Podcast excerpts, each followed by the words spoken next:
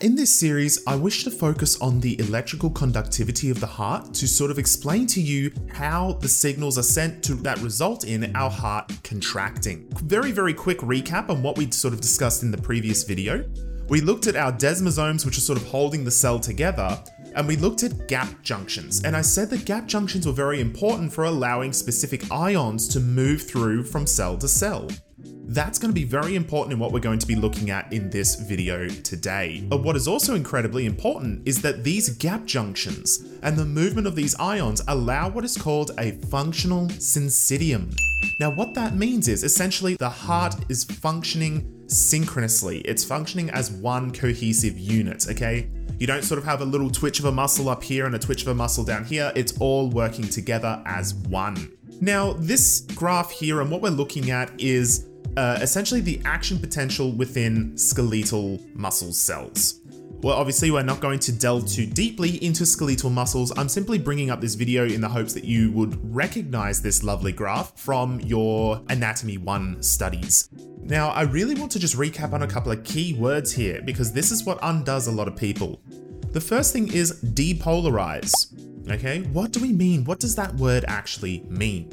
So depolarize. So if something is quite polarizing, okay, it, it's sort of quite divided, it's split. So if something is polarized, it means that there is a difference in terms of the charge. It's like a positive and a negative.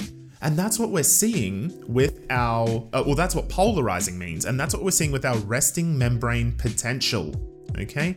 It means that the inside of the cell is more negative than the outside of the cell. It is polarized. Now, once our action potential is, is triggered, we've met that threshold, what's going to happen is our minus 70 millivolts is going to go up to positive 40. So what that means is that we don't have this big gap in terms of negative and positive. Then repolarizing, repolarizing. We are reintroducing that polarization in our membrane. So now that we've had a look and covered the action potential of the skeletal muscle, which I hope was revision. If not, that's okay. We're going to now have a look at the action potential in cardiac muscle cells. And we can see this lovely graph here looks a little bit different. So, breaking it down now, looking at the first stage, and that is our depolarization phase. The first thing that's going to happen here is that this initial stage, this depolarization stage, is triggered by the activation of these voltage gated sodium channels. And what's going to happen is sodium, it's positively charged, and that's going to rush into the cells.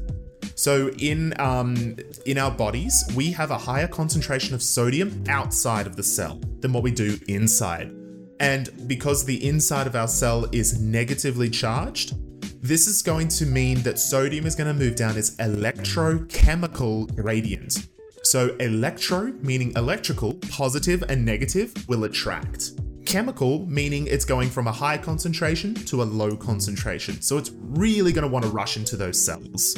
So that's what's happening at this first stage here. And we can see just by this graph, just the rapid spike that we get from going from minus 90 to positive 30. Now, the next stage is called the plateau phase. Now, what is happening here is that once we hit this big spike, what's going to happen here is that with our voltage gated um, potassium channels, they are now going to open.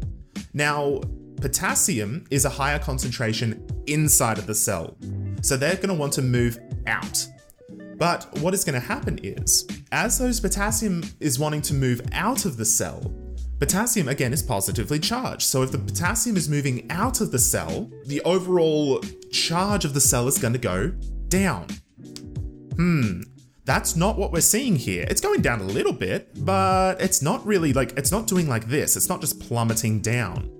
That is because at the same time, we also have voltage gated calcium channels. Now, calcium are 2 plus.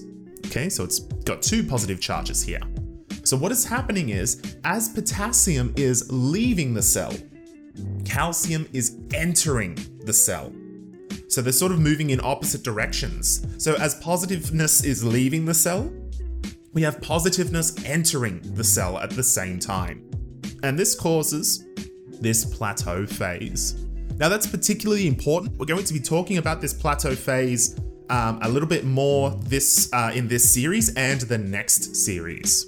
Now, once we've finished this plateau phase, what is then going to happen is that those voltage gated calcium channels are going to close, but the potassium channels are going to remain open. So, what's going to happen there is that those potassiums are still leaking or, or moving out of the cell, and that's causing our cardiomyocyte to get more negative and to essentially be repolarized. Now, the big thing here, when we're looking at the movement of all of these calcium um, ions in particular, is that it has a particularly um, extended uh, refractory period. Now, as I mentioned earlier, a refractory period is a period of time in which an action potential cannot be initiated. This is incredibly, incredibly important for our heart because if you're in the gym, okay, and you're lifting a heap of weights using your obviously your skeletal muscles, and you're doing heaps of bicep curls, and you get to that point where you can't lift any more, or your your muscles begin to cramp, and what do you do? You oh, okay, you put the weights down and you relax. Now, if that's your arm, that's okay. If it's your heart, we're in trouble. You you can't turn around and go, oh guys, my, my heart is cramping. My uh, you know uh, it's just my heart's really, really tired. Oh, it wants to have a break. Because that's very, very bad. So, this extended refractory period is to ensure that your heart does not go through what is called muscular tetany, which is essentially like a muscular cramping um, or your muscles seizing up due to overstimulation. So it's to ensure that your heart will continue to pump and beat uh, regularly to, you know, to keep you alive.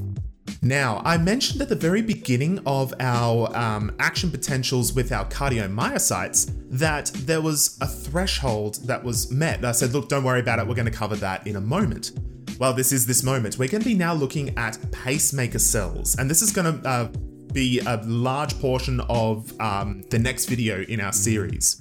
So, what is happening here is that the, our heart muscles are functioning as one, they are in a functional syncytium. But where did that signal come from? Okay, these other cardiomyocytes in our action potential that we looked at here, there was no stimulus. So how did the uh, the heart muscle know when to contract? It's because a signal was sent from our pacemaker cells. Well, our pacemaker cells they have these um, leaky sodium channels, and what that does is it will just gradually leak and bring in these sodium ions from outside to inside. And what that is going to do, as we can see over here, it's going to just very slowly ramp up until we reach our threshold. Once we hit that threshold, what's going to happen is it's going to trigger the voltage gated calcium channels and it's going to rapidly depolarize. That's what we see here with this big spike. As we go from here, spike right up. That is because our leaky sodium channels has been gradually letting in sodium until bang, we hit that threshold, those calcium channels open, boom, big spike. And then from there, once we hit that big, big spike, those calcium channels close, potassium channels open, and we go back to our uh, repolarized state. And then what's going to happen? Well, those sodiums are going to continue leaking. We're going to discuss the importance of that uh, when we introduced our ECGs or echocardiograms.